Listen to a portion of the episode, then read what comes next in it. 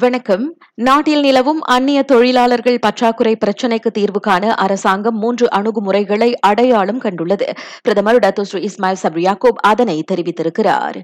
மனிதவள அமைச்சு உள்துறை அமைச்சு தொழில்துறையினர் வணிகச் சங்கங்கள் உள்ளிட்ட சம்பந்தப்பட்ட தரப்புகள் அந்நிய நாட்டவர்களை வேலைக்கு எடுப்பது தொடர்பில் இம்மாத இறுதி வரை நேரடி சந்திப்புகளை நடத்துவது குறிப்பிட்ட நாடுகளையே சார்ந்திராமல் அனுமதி அளிக்கப்பட்ட பிற நாடுகளில் இருந்து தொழிலாளர் தொழிலாளர்களை தருவிக்க முதலாளிகள் ஊக்குவிக்கப்படுவது நேர்முக சந்திப்புகளை விரைவுபடுத்துவது ஆகியவை அம்மூன்று அம்சங்களாகும்.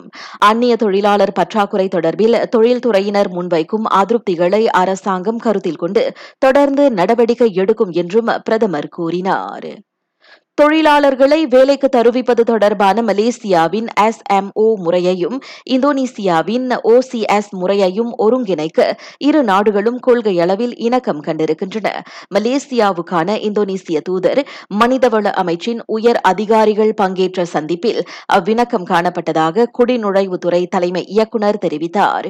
மலேசியா இந்தோனேசியா மத்தியில் இதற்கு முன் கையெழுத்தான கருத்திணக்க உடன்பாட்டில் விதிமுறை மீறல்கள் இருப்பதாக கூறி தனது நாட்டவர்களை மலேசியாவுக்கு வேலைக்கு அனுப்ப இந்தோனேசியா தற்காலிக தடை விதித்தது குறிப்பிடத்தக்கது. உள்நாட்டு சந்தையில் காணப்படும் மருந்து கையிருப்பு தட்டுப்பாடு இன்னும் இரு வாரங்களில் தீர்க்கப்படும் என எதிர்பார்க்கப்படுவதாக சுகாதார அமைச்சு கூறியிருக்கிறது. அப்பிரச்சினைக்கு தீர்வு காண உடனடி நடவடிக்கைகள் எடுக்கப்பட்டு வருகின்றன. இதற்கு முன் மூலப்பொருட்கள் தாமதமாக வந்தடைந்தது தேவை அதிகமாக இருந்தது. நடமாட்ட கட்டுப்பாட்டு ஆணை உள்ளிட்டவை நாட்டில் மருந்து பற்றாக்குறைக்கு காரணமாக இருந்ததாக அமைச்சு குறிப்பிட்டது. தலைநகரில் சண்டையில் ஈடுபட்டதாக நம்பப்படும் அந்நிய நாட்டு ஆடவர் ஒருவர் மரணமடைந்த வேளை மேலும் இருவர் படுகாயமடைந்தனர். அவர்கள் அனைவரும் கூர்மையான ஆயுதத்தால் தாக்கப்பட்டிருக்கலாம் என காவல்துறை நம்புகிறது. அச்சம்பவம் தொடர்பில் வெளிநாட்டு ஆடவர் ஒருவர் விசாரணைக்காக கைது செய்யப்பட்டுள்ளார்.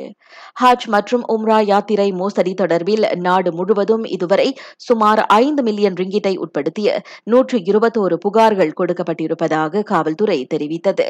ஏமாற்றப்பட்ட சம்பந்தப்பட்ட முன்னூறுக்கும் மேற்பட்டோரிடம் இருந்து அப்புகார்கள் கிடைத்திருக்கின்றன. இம்மாத தொடக்கத்தில் ஹஜ் புனித யாத்திரை செல்ல கேரளாவில் குழுமிய சுமார் நானூறு யாத்ரீகர்கள் ஏமாற்றமடைந்து சிக்கி தவித்தது குறிப்பிடத்தக்கது. நான் சௌரியம்மாள் ராயப்பன். வணக்கம்.